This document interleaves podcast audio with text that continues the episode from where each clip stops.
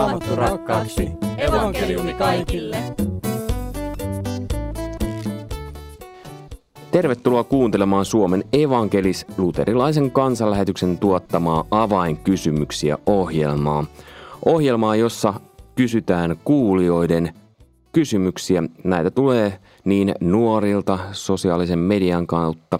Instagramissa voi lähettää viestejä tai klmedia.fi, niin siellä on palautekohta, niin siellä pystyy lähettämään myös. Tällä kertaa vastaamassa on Helsingin kansanlähetyksen nuorisotyön ohjaaja Aija Ahonen. Moi. Oliko nuorisotyön ohjaaja oikea titteli? No nuorisotyöntekijä. Oikeasti mä en ole koulutukseltani nuorisotyöntekijä, vaan teologian maisteri. Aivan, teologian maisteri. Nuorisotyöntekijän hommia Kyllä. teen. Hei, äh, ja toisena on sitten täällä matemaatikko Jorma Pihkala. No niin, terve. Um. Muistinko mä oikein, että sulla on taustalla matemaatikon koulutus myös? Joo, kyllä sitä tuli harrastetuksi joskus. Huomaatko muuten, kun valmistelet opetuksia, että nostaako se matemaatikon ajattelu siellä taustalla jotenkin? No jonkinmoista loogisuutta yritetään saada näihin juttuihin. Katsotaan, minkälaista loogisuutta tai epäloogisuutta tänään on tarjolla. Nimittäin kysymys on tänään tällainen, tämä on pitkä kysymys, mutta mä luen tämän kokonaan ja sitten katsotaan, mihinkä osa-alueisiin tässä päästään keskittymään. Raamatussa ja monissa hengellisissä piireissä puhutaan paljon synneistä poiskääntymisestä eli parannuksen tekemisestä. Ymmärrän konseptin esimerkiksi rikollisuudesta poiskääntymisen tai valehtelun lopettamisen suhteen. Mitä parannuksen tekeminen meille tavallisille pulliaisille, pulliaisille tarkoittaa, jotka jo ennestään elimme suhteellisen hyvää muille tarkoittaen ja ilman isompia ja selkeitä rikkeitä. Mistä tietää, että on tehnyt aidosti parannusta? Mitä jos en huomaa niitä syntejä, joita teen, enkä siten osaa tehdä niistä parannustakaan? Olenko silti pelastuksen tiellä uskoessani Jeesukseen sovittajanani? Parannuksen tekemisen ja teoilla Jumalan hyväksynnän hakemisen välille on mielessäni vaikea tehdä erotusta. Onko jotain selkeyttä siihen, miten parannuksen tekeminen ei menisi suorittamiseen? Viime kerralla aloitti Jorma, ei kun anteeksi Aija, niin olisiko tällä kertaa Jorman vuoro aloittaa? No joo, tässä ihan hyvä lähteä käsittelemään tätä kysymystä parannuksesta ihan uskonpuhdistuksesta lähtien oli Martti Luther-niminen augustinolaismunkki, joka teki parannuksen tekemisestä todellakin suorituksen. Hänen käsityksensä parannuksesta oli se, että hänen piti tunnustaa Pyhä Jumalan kasvojen edessä kaikki syntinsä – ja katumuksessa anottava anteeksi antamusta ripittäytyen ja synnin päästön saatuaan hänen piti vielä suorittaa tietyt katumusharjoitukset ja hyvät teot. Hänellä oli äärimmäisen herkkä omatunto. Hän kävi tekemässä ripin vähimmästäkin väärästä ajatuksestaan ja likaisesta mielen ailahduksesta. Juuri kun hän oli saanut synninpäästön ja oli palaamassa omaan kammionsa – hänen mieleensä nousi uusi väärä ajatus ja hän riensi takaisin rippisänsä luokse tekemään uutta parannusta. Kaikesta vilpittömästä parannuksen teosta huolimatta hän tajusi vihaavansa Jumalaa, joka vaatii häneltä täydellisyyttä, mihin hän ei mitenkään kykene. Ja nyt lopulta Luther teki sen suuren löytönsä, että Jumala lukee vanurskaaksi eli itselleen kelpaavaksi jumalattoman ihmisen Kristuksen sovitustyön tähden ilman mitään hänen omia yrityksiään ja mahdollisuuksiaan pelastaa itsensä. Eli voi olla todellakin totaalisen väärä käsitys siitä, mitä parannuksella tarkoitetaan. Mm.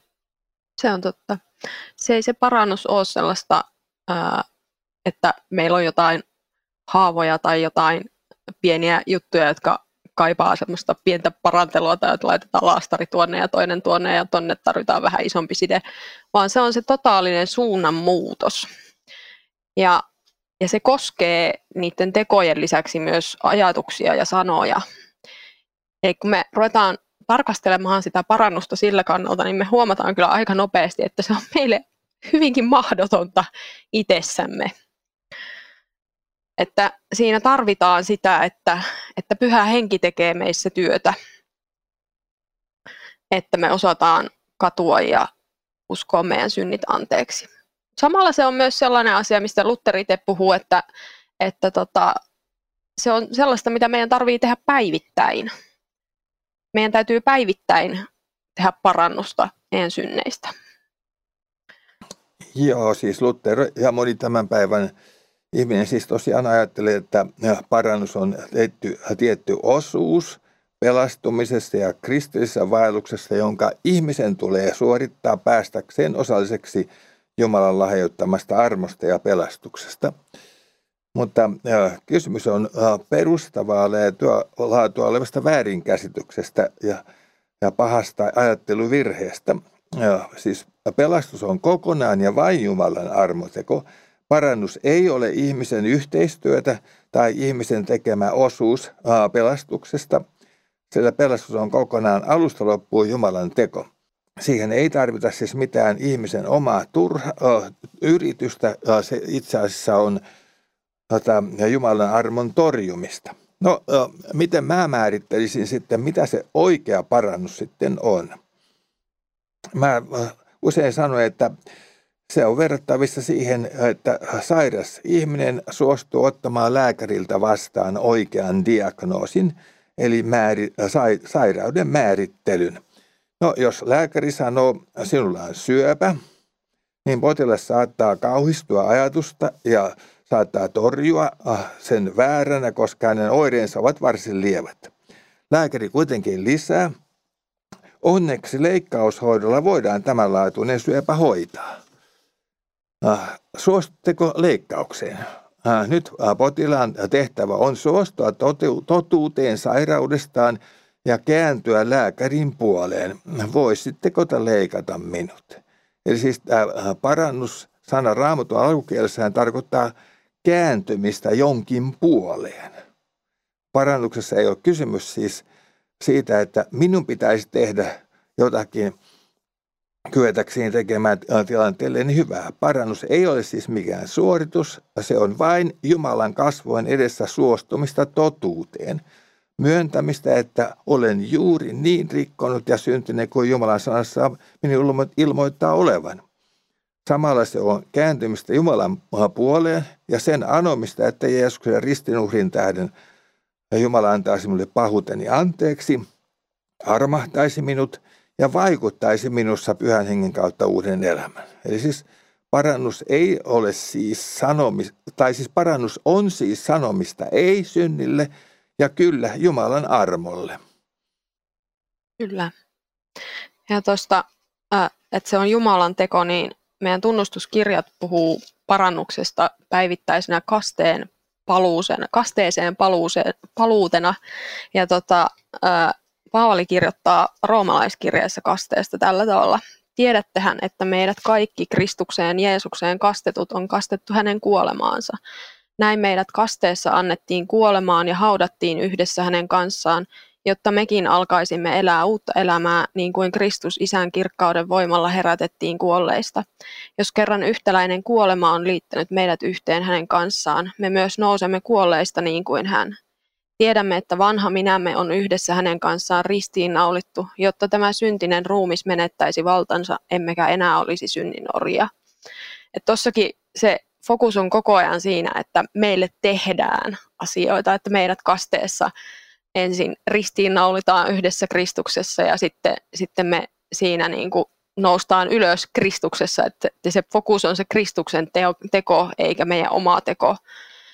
Että, että siitä on oikeastaan kyse siinä parannuksessa. Joo, tuohon on helppo yhtyä, sillä Raamatussa sanotaan myöskin näin, että niin on siis Jumala pakanoillekin antanut parannuksen elämäksi. Eli siis tämä on apostolien teosta jota, modernimpi käännös sanoo sen, että Jumala on siis antanut pakanoillekin mielenmuutoksen, joka koituu elämäksi. Eli siis parannuksen tekeminenkin, se on Jumalan vaikuttama ja se on suuri Jumalan lahja.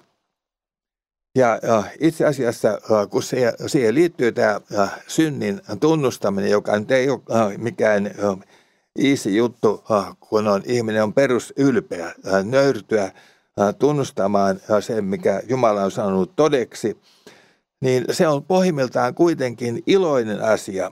Se on pyhän hengen vaikuttama ja, ja se on iloinen asia siitä syystä, että mä tiedän, että on olemassa täydellisen riittävä armo, kolkatan uhri riittää mun kaikkiin synteihini, menneisiin, tähän päivään ja tuleviin synteihin. Mä saan siksi tehdä päivittäistä parannusta, koska mä saan armon aina äh, parannusten, parannuksessa. Ja, eli äh, kyllä äh, Raamattu selkeästi sanoo, että tehkää parannus ja uskokaa evankeliumit. Nämä kaksi kulkee koko ajan yhdessä, mutta parannus ei ole suoritus, vaan se on sekin jo lahja Jumalalta.